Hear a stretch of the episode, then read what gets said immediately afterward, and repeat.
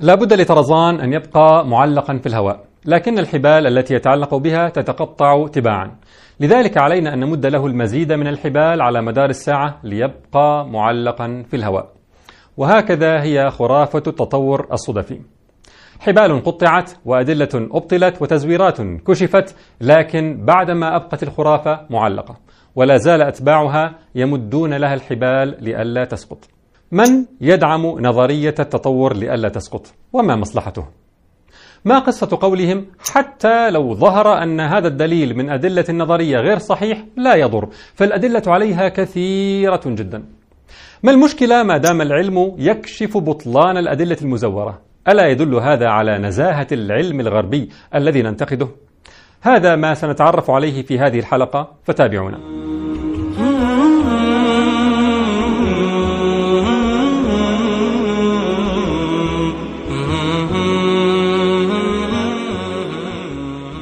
ولدت نظرية التطور قبل مئة وستين عاما. لو نظرت إلى أدلتها المزعومة وآلياتها المفترضة في ذلك الزمان لعلمت أن أتباعها الآن مقرون بعدم صحة كثير منها، ومع ذلك فهم يؤكدون صحة النظرية. لماذا؟ لأن هناك الكثير من الأدلة التي ظهرت فيما بعد حسب زعمهم، فالنظرية خرجت من عنق الزجاجة في لحظة من اللحظات وأصبحت unquestionable، غير قابلة للمساءلة والشك.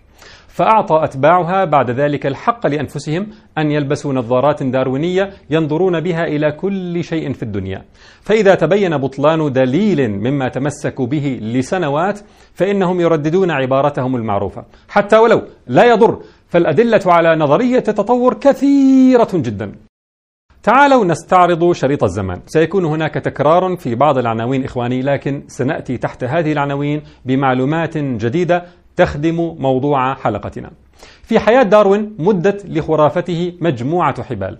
أولا، حفرية أركيوبتريكس التي اكتشفت عام ألف وثمانمئة وواحد وستين في ألمانيا، وبنى عليها داروين وأتباعه من بعده فكرة تطور الطيور من الديناصورات، ويعتبرونها أقوى الأدلة على ذلك، يعتبرونها الحلقة الوسيطة بين الديناصورات والطيور، وأعطوا لذلك خطا زمنيا مزعوما. ثم وبعد مئة وأربعين عاما في عام ألفين اكتشفت حفرية لطائر هدمت هذا الخط الزمني، ونشرت عنه مجلة ساينس قائلة أنه قد يسبق الأركيوبتريكس.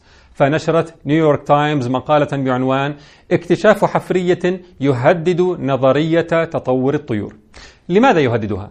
لأنه حتى يزبط السيناريو الدارويني كان يجب أن يكون أول طائر ظهورا هو في نطاق زمني محدد، فادعوا أن الأركيوبتريكس هو هذا الطائر الذي يجب ألا يكون هناك طائر قبله، فإذا بهم يفاجؤون بهذا الاكتشاف لطائر يقدرون هم أنه كان قبل الأركيوبتريكس ب خمسة وسبعين مليون سنة. ثم توالت الاكتشافات حتى نشرت نيتشر في عام ألفين وأحد عشر مقالا بعنوان أركيوبتريكس لم يعد أول طائر، بل وبدأ المقال بجملة تحليل خصائص الحفرية يشير إلى أن أركيوبتريكس ليس طائرا أصلا، not a bird at all. بالله عليكم صح النوم. يعني بعد مئة وخمسين سنة اكتشفتم أن أحد أكبر متعلقاتكم لدعم الخرافة كان خطأ؟ طيب ليش زعلان؟ ها هو العلم يصحح نفسه، فما المشكلة؟ لا أبدا، لا مشكلة، إلا أن هذا الخطأ كان من ضمن ما كرست به الخرافة في عقول الأجيال عبر قرن ونصف، وانتشرت صورها في الكتب الدراسية والمواقع العلمية. لا مشكلة، إلا أنه حتى بعد أن انقطع هذا الحبل لم يسقط طرزان الخرافة، لأنه كان قد تعلق بحبال جديدة. لا مشكلة، إلا أن أتباع الخرافة يبقون نائمين أو متعامين عن انقطاع هذا الحبل، فيبقون يكررونه حتى بعد انكشاف عدم صحته علميا، كما في هذا الفيلم المنتج للأطفال عام ألفين وخمسة عشر. Hi there. I'm Doctor Scott the paleontologist and this is Archaeopteryx. Archaeopteryx. Archaeopteryx. Archaeopteryx. لا مشكلة، إلا أنه في عام ألفين وخمسة عشر أيضا. متى عاش هذا الطائر أو الجناح العتيق؟ قبل مئة وخمسة وأربعين مليون سنة، معناها في النطاق السليم. مع انقطاع حبل الأركيوبتريكس هل يعترفون بسقوط الخرافة؟ لا. لماذا؟ هل عندكم من علم فتخرجوه لنا؟ نعم، هناك أدلة كثيرة جدا، هاتوها. قالوا وجدنا أحفورة لسمكة السيلاكانث، واضح أنها كائن تطور قبل أربعمائة مليون سنة وانقرضت قبل ستة وستين مليون سنة، فهي الحلقة الانتقالية بين الأسماك والبرمائيات، وواضح أنها كانت تعيش قرب سطح البحر، وكان لها رئتان. شايف؟ هي الرئتين.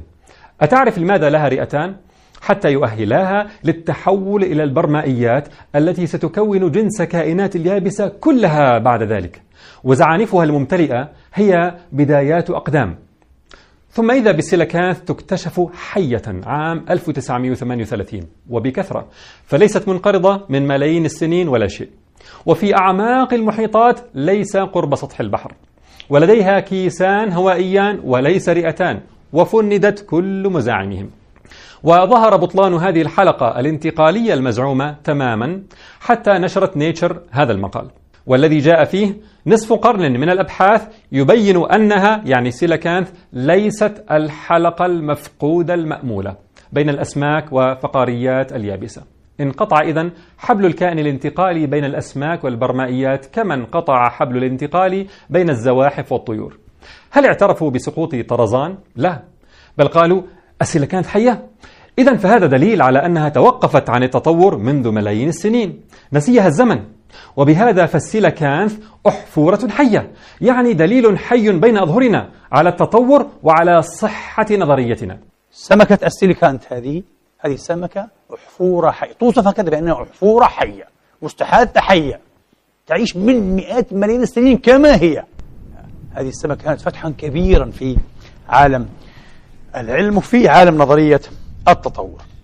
فإذا كانت السيلاكانث منقرضة فهي دليل على التطور، وإذا لم تكن منقرضة فهي أيضا دليل على التطور، وإذا كانت تعيش قرب سطح البحر فهذا دليل على التطور، وإذا ظهر العكس بأنها في الأعماق فهذا أيضا دليل على التطور، وإذا كان لديها رئتان فهذا يدل على التطور، وإذا لم يكون رئتين فهو أيضا دليل على التطور. نعم، من حقنا أن نفسر الأمور بهذا الشكل، فالأدلة على التطور كثيرة جدا.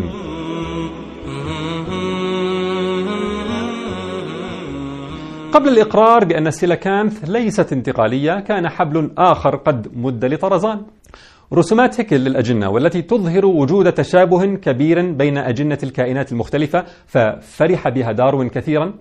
مد هذا الحبل لطرزان التطور عام ألف وثمانمائة وثمانية وستين. أجنة الكائنات متشابهة في المراحل المبكرة، وهذا يعني أنها من أصل مشترك، منطق أعوج حتى لو صحت دعوى التشابه، ومع ذلك لم تصح الدعوى. فمع كثرة الاتهامات من علماء الأجنة لهيكل بتزوير رسوماته، اضطر عام ألف وتسعمائة وتسعة للاعتراف في مقال نشرته مجلة مونشر الجتمايني زايتونغ بأن نسبة ستة إلى ثمانية بالمئة من الرسومات مزورة، وحاول هيكل تبرير هذا التزوير. أردنا المجاهر يا هيكل شيئا مختلفا عن ستة إلى ثمانية بالمئة كما تلاحظون. بالمناسبة، ما أدراني أن هيكل اعترف بالفعل، هل أقلد في ذلك أحدا كما يحلو لمن أفلسوا تماما من الحجج وفشلوا في الرد على ما نطرحه، فأصبحوا يرددون أنت تكرر كلام الخلقويين النصارى؟ لا يا أعزائي، ابحثوا لكم عن لغو آخر تغالبون به طرحنا، فإني والحمد لله أحرص على التوثق لأبعد حد، ولا أقلد كببغاوات الخرافة، حتى أني طلبت من إخوة في ألمانيا أن يأتوا بمقال هيكل الأصلي بالألمانية، ففعلوا مشكورين، وذهبوا لمكتبة ميونخ، ثم حصلوا على الرابط الإلكتروني للمقال وترجموه لي، وسنضع لكم الروابط في التعليقات للتأكد. نعود، اعترف هيكل اعترافا مراوغا، المهم اعترف، ليش زعلان؟ ها هو العلم يصحح نفسه وينفي خبثه ويكشف الحقائق، فأين المشكلة؟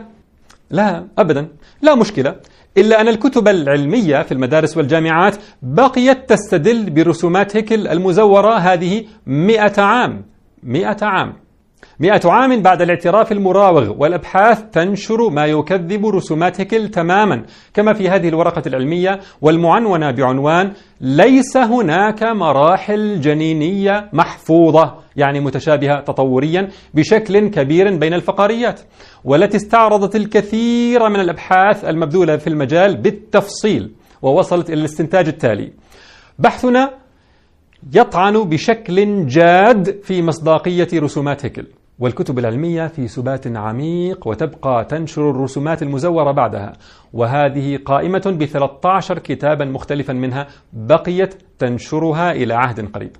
في السنوات الأخيرة فقط بدأت هذه الرسومات تختفي من الكتب ليضعوا مكانها حبلا جديدا لطرزان يسدون به فراغ الأدلة الجنينية على التطور. فقالوا هناك تشابه بين أقواس موجودة في جنين السمك وجنين الإنسان مما يدل على أصلهما المشترك. فقط للعلم إخواني، هذه الأقواس هي التي تتحول في السمك بعد ذلك إلى الخياشيم التي تلزمها للتنفس تحت الماء، بينما تتحول في الإنسان إلى تراكيب في الأذن تلزم للسمع، وإلى الغدة جارة الدرقية التي تنظم كالسيوم الدم. تراكيب لا علاقة لها ببعضها لا من قريب ولا من بعيد في الوظيفة بين السمك والإنسان، ومع ذلك فتشابهها الخارجي دليل بالنسبة لهم على الأصل المشترك. نعم، فلا بد من سد فراغ الأدلة الجنينية على التطور ولا أن يترك فارغا. والله أعلم كم سينامون على هذه النكتة قبل أن يزيلوها هي الأخرى من الكتب. فليش زعلان؟ أين المشكلة؟ أبدا لا مشكلة، إلا أنك عندما تواجه أتباع الخرافة بهذه الحقيقة عن رسومات هيكل فإنهم يردون بمثل ما ردت به المديرة التنفيذية للمعهد القومي لتعليم العلوم في حينه الدكتورة يوجيني سكوت، حيث قالت General. It's clear that, that Haeckel may have fudged his drawings somewhat to look more like his ideal than they actually are. Now, does that actually take away from what we know about the relationship of embryology to evolution? Not a bit. إذا تقول هل يصرفنا هذا عما نعرفه من علاقة علم الأجنة بالتطور؟ ولا لأدنى حد. لماذا؟ And we have nothing but solid evidence to support that from modern day researchers as well as early twentieth century researchers. إذن تقول لك لأن المفاهيم الأساسية لرسومات هيكل مدعومة بالأبحاث المعاصرة وما قبلها. يعني حتى لو لم يصح هذا الدليل فالأدلة على التطور كثيرة جدا. التطور حقيقة غير قابل للشك. الأدلة كثيرة. واضح، ولذلك تتمسكون بما أبطله العلم لنصرة خرافتكم هذه المدة كلها. مات داروين وهو مطمئن أن لطرزانه حبالا، ثم جاء بعده عالم التشريح الألماني أيضا روبرت وايدرزهايم ليمد حبلا آخر، فنشر عام ألف وثمانمئة وثلاثة وتسعين قائمة بستة وثمانين عضوا ضامرا لا فائدة منها في رأيه، وطبعا تهاوت هذه القائمة تباعا كما بينا سابقا. طيب ليش زعلان؟ وين المشكلة؟ العلم أبطل قائمة وايدرزهايم. أبدا لا مشكلة، إلا أنه في هذه السنوات الطويلة قبل إبطال قائمة وايدرزهايم ورسومات هيكل وانتقالية الأركيوبتريكس وكلها في ألمانيا كما تلاحظون، كان هؤلاء العلماء يدورون بأدلتهم هذه في ألمانيا، يروجون بها لخرافة داروين حتى ابتلعها كثير من الألمان، مما هيأ الأرضية لهتلر أن يبث من خلال كتابه ماين كامف فكرة تفوق العرق الآري، فخاض حروبا راح ضحيتها الملايين، وأطلق حملات اليوجينكس تحسين التكوين الجيني التي قتل فيها كثيرين، مأساة تلخصها عينا هذا الضحية المسكين الأقل تطورا في نظر مخابيل التطور. وقد بين بروفيسور التاريخ في كاليفورنيا ستيت يونيفرسيتي ريتشارد ويكرت بالأدلة في كتابه دين هتلر تشجيعا نازية ودعمها لخرافة التطور في المدارس والجامعات.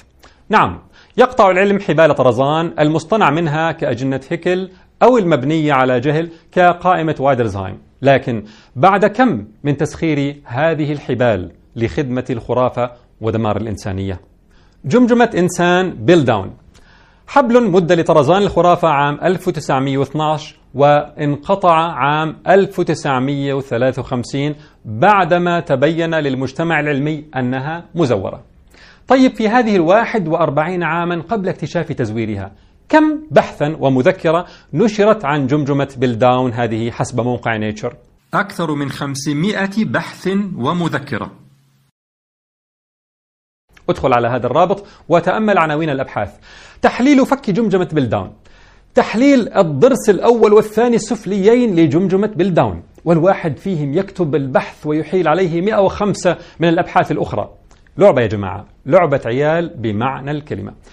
أكثر من خمسمائة بحث ومذكرة على جمجمة مزورة.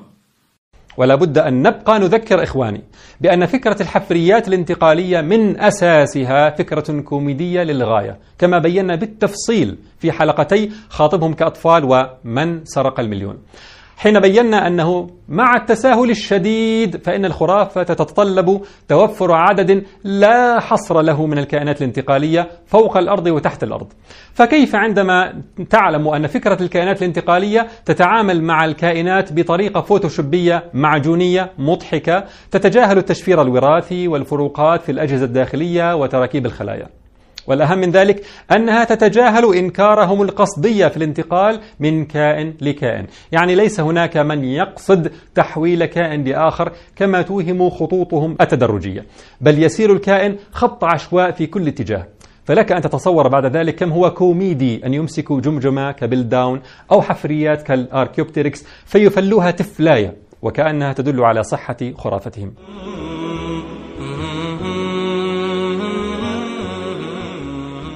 أثناء حبل بلداون كان حبل شبه إنسان نبراسكا قد مد للخرافة عام ألف وتسعمئة واثنين وعشرين بناء على ضرس، إلى أن تبين أنه ضرس خنزير عام ألف وتسعمئة وسبعة وعشرين فانقطع الحبل. لكن بعد ماذا؟ بعدما ساعد هذا الضرس على البدء بتدريس خرافة دارون في مدارس العديد من الولايات الأمريكية. هل عندما تم اكتشاف مهزلة أنه سن خنزير سحبت الخرافة من الكتب؟ لا طبعا. لماذا؟ لأنه حتى وإن سقط هذا الدليل فهناك أدلة كثيرة جدا. تعالوا نرى أحدها.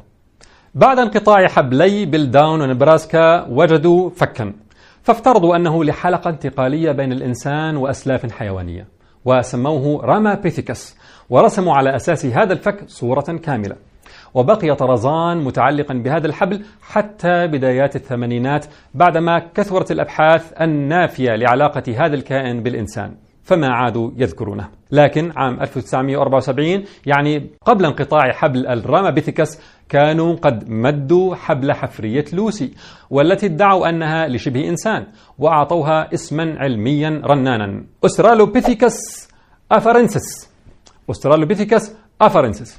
وبعد أكثر من ثلاثين عاما بدأ هذا الحبل يتقطع بمثل هذا البحث الذي قام به دكاترة من أتباع الخرافة، والذين قالوا أن بحثهم يثير شكوكا حول دور لوسي كسلف للإنسان.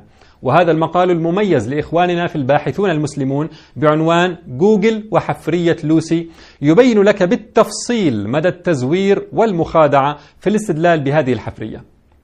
بعد مد حبل لوسي بعام، يعني عام ألف وتسعمئة وخمسة وسبعين، بدأ البروفيسور في علم أصل الإنسان الألماني رينر فون زايتن يمد حبالا لطرزان عبر ثلاثين عاما، وذلك بكثير من الجماجم التي ادعى أنه تعود لمراحل انتقالية بين الإنسان وأسلاف حيوانية، وامتلأت الكتب بنتاجه قبل أن يتم اكتشافه، حيث أصدرت لجنة من جامعة فرانكفورت قرارا يدينه بالتزوير في هذه الأدلة المزعومة عبر ثلاثين عاما. وانتشر خبر رينر في المواقع العالمية، ولم يكن رينر قد نسي أن يستفيد لنفسه من خدمة الخرافة، إذ اتفق مع من يشتري منه جماجم شمبانزيهات أدلة التطور المزعوم، وكأنه يقول للناس: تعالوا اشتروا جماجم آبائكم الأولين، تماما كما كان رجال الكنيسة يستفيدون من إيمان الناس بخرافة صكوك الغفران. أثناء تدلي حبال رينر مد حبل طائر الأركيورابتور لطرزان عام ألف وتسعمئة وتسعة وتسعين، ووضعته ناشونال جيوغرافيك كصورة غلاف، وبيعت الحفرية بثمانين ألف دولار، ثم انقطع الحبل عام ألفين وواحد، ونشرت نيتشر أنها حفرية مزيفة. بعد انقطاع حبال رينر ولوسي تعلق طرزان بحبل إيدا التي اشتراها الدكتور النرويجي جورن هوروم بمليون دولار، وروج لها إعلاميا على أنها من أسلاف الإنسان الأولى، عاشت قبل سبعة وأربعين مليون سنة، وأعطيت اسما علميا رنانا داروينيس ماسيلاي تخليدا لذكرى داروين، حتى قالت عنها وسائل إعلام إنها عجيبة الدنيا الثامنة. وتحمست جوجل وغيرت اللوجو الخاص بها لإيدا، وأصدرت البي بي سي البريطانية وهيستوري تشانل الأمريكية أفلاما وثائقية عنها بعنوان الحلقة ذا لينك. ثم إذا بمجلة نيتشر تنشر مقالا ينفي صلة هذه الحفرية بالإنسان، وتقول أنها أقرب لأن تكون سلفا لحيوان الليمور. يعني يا إخواننا، العظمة التي قد يأتي لك بها طفلك فتقول له: روح يا بابا ارميها واغسل إيديك جيدا، هي نفسها التي يعمل عليها أتباع طرزان طن ورن واكتشافات ووثائقيات. ثم ما لبثت المواقع الإخبارية أن اتهمت دكتور هورون بأنه تعمد بهرجة حفريته ليسترد المال الذي دفعه عليها. شبه إنسان أورس، حبل مد لطرزان عام ألف وتسعمئة وأربعة وثمانين بناء على جزء من جمجمة، وانقطع الحبل عام ألف وتسعمئة وسبعة وتسعين بعدما تبين أنها جمجمة حمار صغير. موقع توك أوريجينز وتعليقا على كوميديا إنسان أورس قال: مهما يكن وضع الأحافير فإنه لا يؤثر على صحة باقي أدلة تطور الإنسان، يعني الأدلة كثيرة جدا كالعادة. قبل انقطاع حبل شبه إنسان أورس كان حبل العظام الخلفية للحوت قد مد لطرزان عام ألف وتسعمئة وتسعة وثمانين إلى أن انقطع عام ألفين وأربعة عشر، وقد بينا تفاصيل هذه الفضيحة في حلقة صح النوم. لا تقلقوا، حبل آخر مد في العام نفسه. الدكتور كارل جابرسون نائب رئيس بيولوجاس فاونديشن سابقا يعرض في محاضرة له صورة طفل بديل. But some babies do. Some babies arrive in the maternity ward with tails. We have genes to build tails. إذن جابرسون يعتبر هذه الصورة دليلا على تطور الإنسان من أصول حيوانية، ويقول أننا معاشر البشر لدينا جينات للذيل لكنها لا تعمل إلا في البعض. لكن تمت مواجهة جابرسون بأن هذه صورة مزورة فوتوشوب أصلها من موقع فكاهي اسمه كراكد دوت كوم، وبأن ما يعتبره جينا للذيل لا يعمل إلا في البعض مخلفات أصول حيوانية هو في حقيقته جين منظم لنمو الخلايا يحتاجه كل إنسان. مش عيب يا جابرسون، يعني صور فوتوشوب وكذب في الحقائق وتخبيص في كل شيء، مش عيب عليك. بماذا رد دكتور جابرسون؟ رد بأنه خدع بهذه الصورة، لكن المبدأ الذي فيها مثبت بصور أخرى صحيحة، يعني حتى إذا هذا مش صح فالأدلة كثيرة جدا. أين هي هذه الأدلة الأخرى؟ تذهب إليها فإذا هي سراب سراب.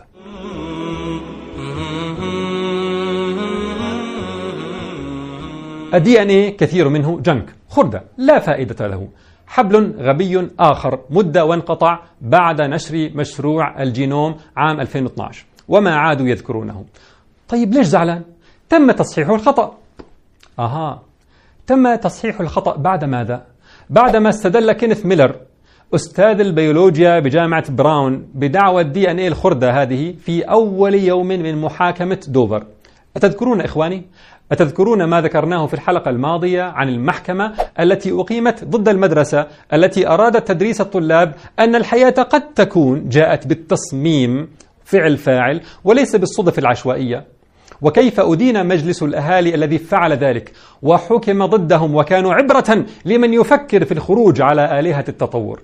ذكر ميلر أثناءها في شهادته للتطور وضد التصميم أن أجزاء من الدي ان اي بروكن، خربانة وفيها أخطاء، ونن فانكشنال بلا وظيفة، وجاست أمس عبارة عن خربطات.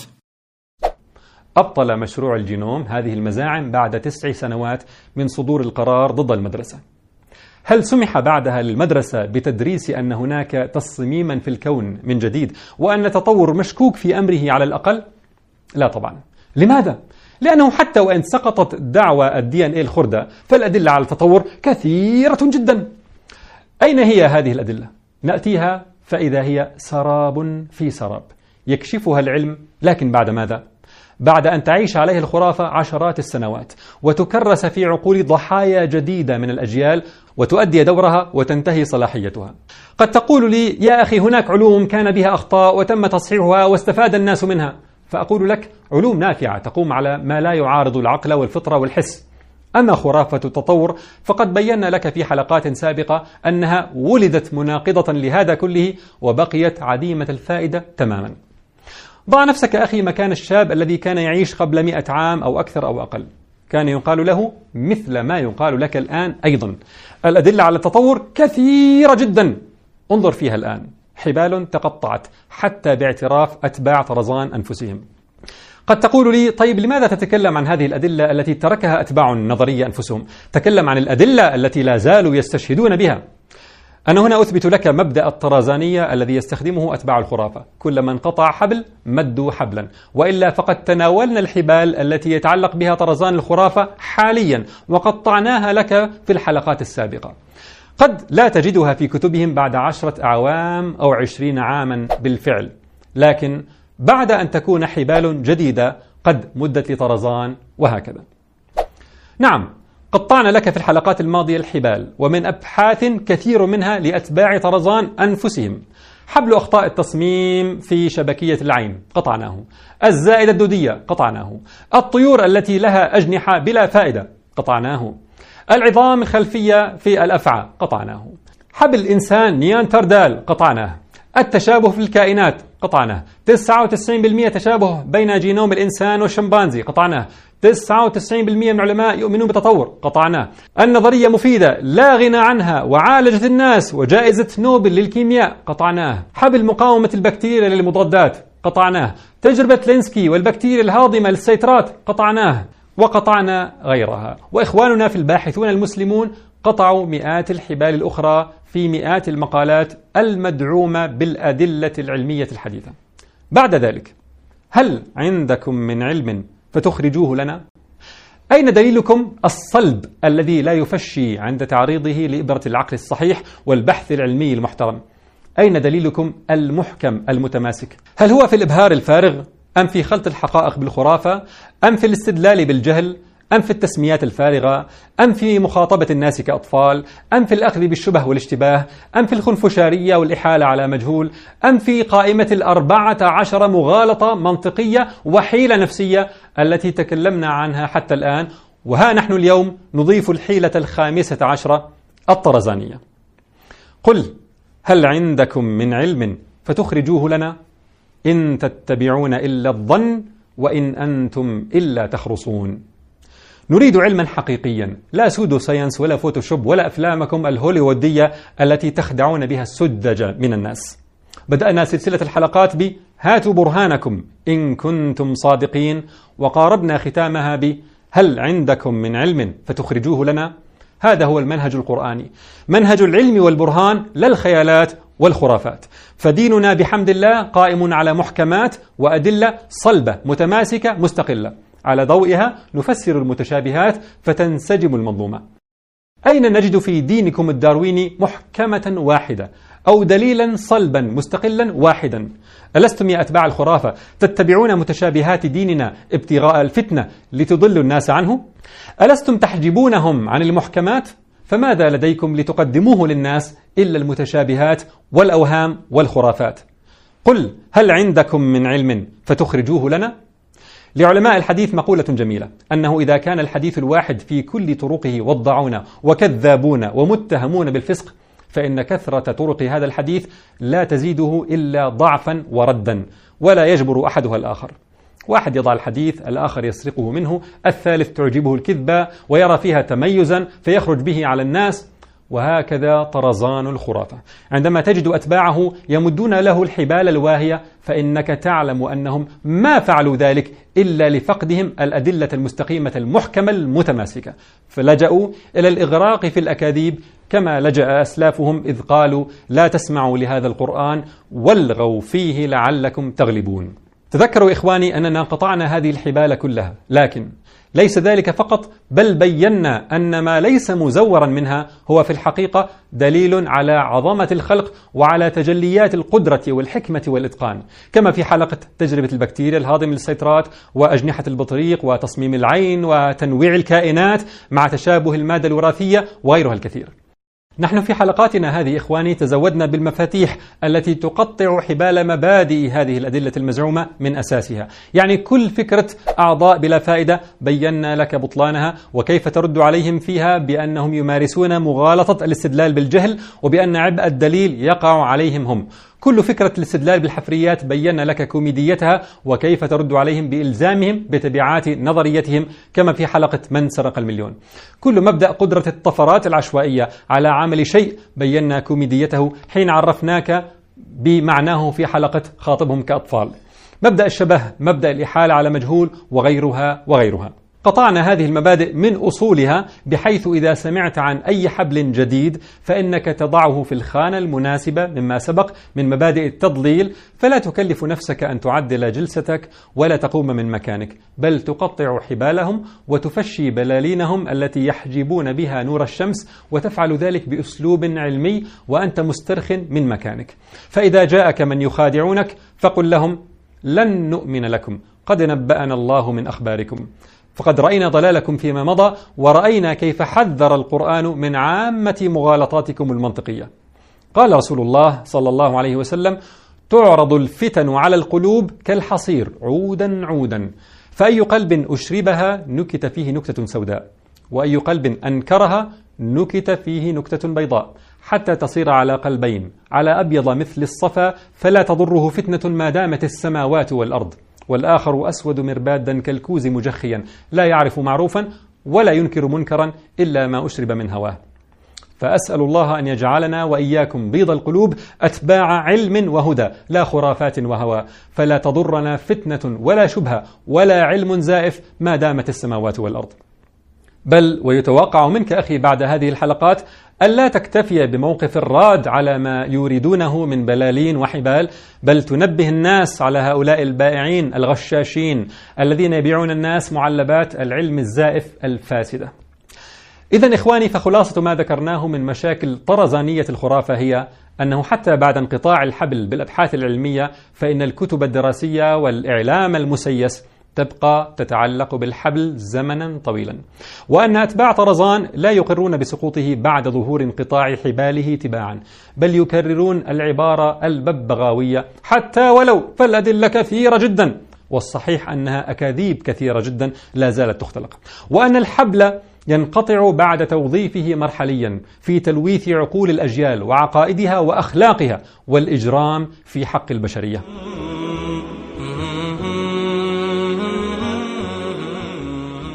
يبقى سؤال: من يمد هذه الحبال لطرزان ولماذا؟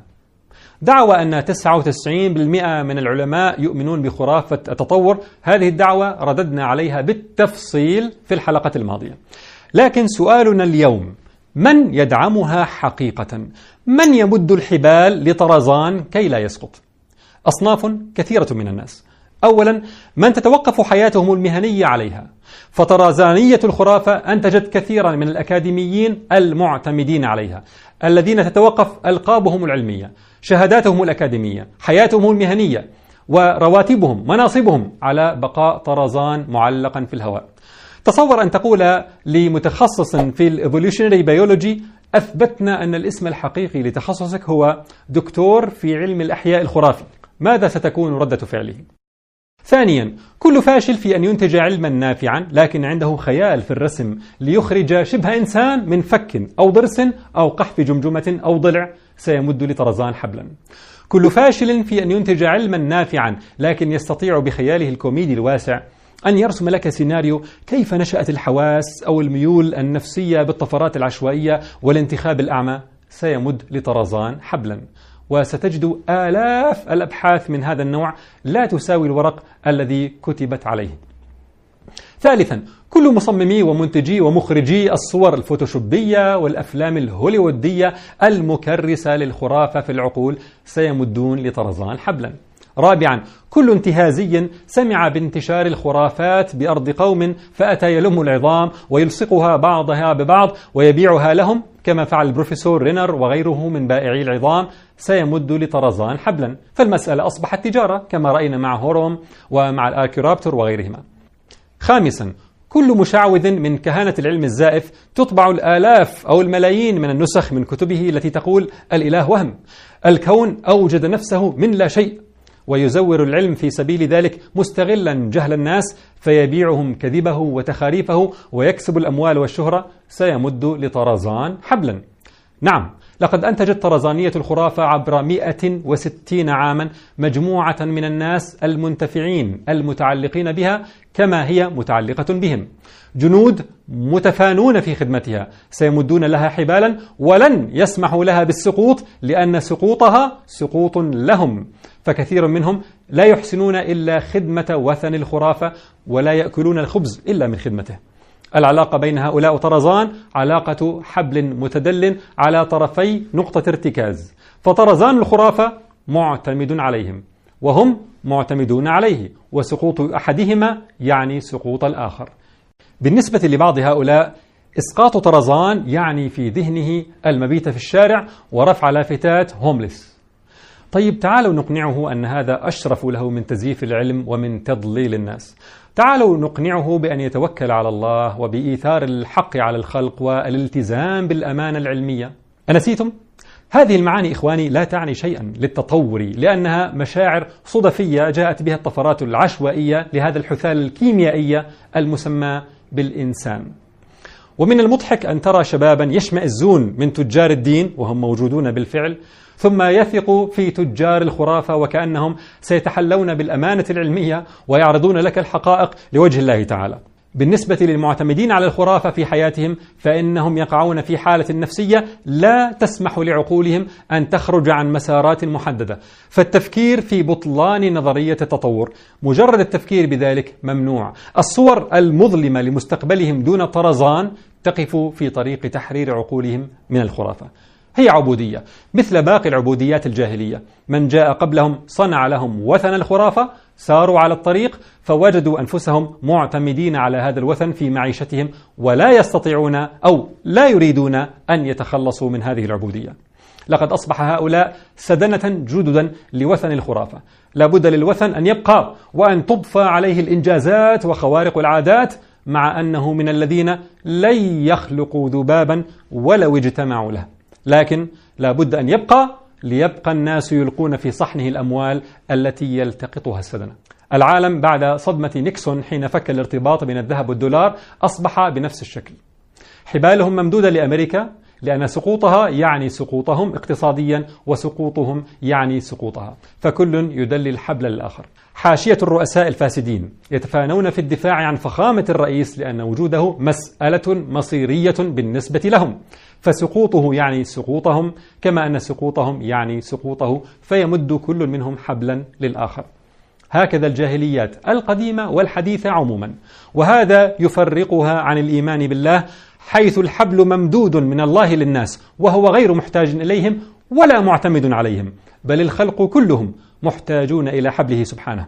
فاقرأ وأنت تتأمل هذا المعنى قول الله تعالى: واعتصموا بحبل الله جميعا ولا تفرقوا. هل يعني هذا أنه لا يدعم خرافة التطور إلا المنتفعون والفاشلون؟ لا، بل هناك أصناف أخرى من مدللي الحبال. سادسا، كل من لديه مشكلة مع الكنيسة ولا يريد أن يبحث عن دين آخر صحيح، فالقسمة عنده ثنائية، إما الكنيسة وإما التطور.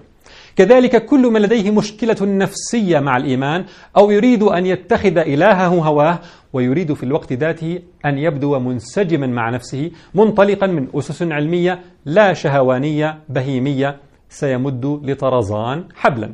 بينا بالتفصيل إخواني في حلقة عبدة الميكروبات أن كلمة evolution أصبحت تساوي بالضبط عبارة لا خلق عن قصد وإرادة، وأنها أفرغت من محتواها تماما ومن العشوائية والعماية، واختلف أتباعها فيها غاية الاختلاف، لكنهم يتفقون على شيء واحد: إنكار الخلق. ثم بينا في حلقتي إله فجوات الملحدين والمخطوف أن فيروس المادية الذي هو أساس خرافة التطور الصدفي ما هو إلا قناع للإلحاد، وذكرنا أقوال علماء أكدوا أنه مهما بدت تفاسيرهم سخيفة ومضادة للعقل والمنطق فلا بد من قبولها حتى لا يتدخل الدين من جديد. فنظرية التطور هي دين إلحادي، دين بمعنى الكلمة، وأتباعه يدافعون عنه ويمدون له الحبال كما يدافع المرء عن دينه. انضم إلى هذا كله دعم الدولة لطرزان، حيث منحت منظمة دراسة المناهج العلمية البيولوجية بي إس سي إس في أمريكا مثلا منحة مالية استخدمتها بدءا من عام ألف وتسعمئة وثلاثة وستين في ملء الكتب الدراسية بمفاهيم خرافة التطور، وتضاعفت المساحات المخصصة لها من الكتب أكثر من عشرة أضعاف، بدعوى توافق ذلك مع دستور الدولة العلماني واعتبار الخلق دينا والتطور علما. هذا على الرغم من نشاط حركة Teach the Controversy، تعليم الجدل، التي طالبت بأن يطلع الطلاب في المناهج على الطعونات على نظرية التطور ليفكروا بأنفسهم ويخرجوا بقناعاتهم الخاصة، توافقا مع حرية البحث العلمي التي يكفلها الدستور الأمريكي أيضا. وجاءت استفتاءات شعبية بتأييد هذه المطالبة بنسبة كاسحة، ومع ذلك لا زالت الغلبة لأتباع طرزان. وأصبحت هناك منظمات مثل منظمة ملحدي أمريكا أمريكان إيثيست التي أسستها الإباحية مادلين أوهاير عام ألف وتسعمئة وثلاثة وستين أيضا تطارد قضائيا كل من يثور على آلهة التطور من الأكاديميين، وكذلك الأكاديمية الأمريكية القومية للعلوم ذات الأغلبية الملحدة، والتي رأينا نماذج من تزويرها للحقائق خدمة للخرافة، مؤسسات بأكملها تدعم الخرافة. لكن لحظة، هل هذا كله يفسر انتشار الخرافة بهذا الشكل؟ جوابي عن سؤالك هو: هل يعقل الفيروس الذي لا يرى إلا بالمجاهر الإلكترونية أن ينتشر في جسد إنسان ويقضي عليه؟ والجواب نعم، إذا كان الإنسان ضعيف المناعة. وهكذا فيروس الخرافة انتشر في جسد الغرب الذي كان منهكا بخرافات الكنيسة، نافرا منها، مرهقا من تسلطها. فبنى طرزان الخرافة مجده الموهوم على فشل خصمه، على مقولة إن البغاث بأرضنا يستنسل، تماما كما تستمد الأنظمة الفاسدة الحياة من تخويف شعوبها من خصوم توهم الناس أنهم شر منها. وهذا كان واضحا جدا في حلقة إله فجوات الملحدين. بعد هذا كله إخواني، بقي أن نجيب عن السؤال الذي ألح به كثيرون منذ بدء سلسلة الحلقات هذه، وأخرت الإجابة عنه عمدا. ما هو السؤال؟ لماذا تفترض تعارض نظرية التطور مع الإسلام؟ لماذا لا نصالح بينها وبين ديننا كما صالح بعض الغربيين بينها وبين دينهم؟ هذا ما سنجيب عنه جوابا شافيا كافيا بإذن الله في الحلقة القادمة، فتابعونا، والسلام عليكم.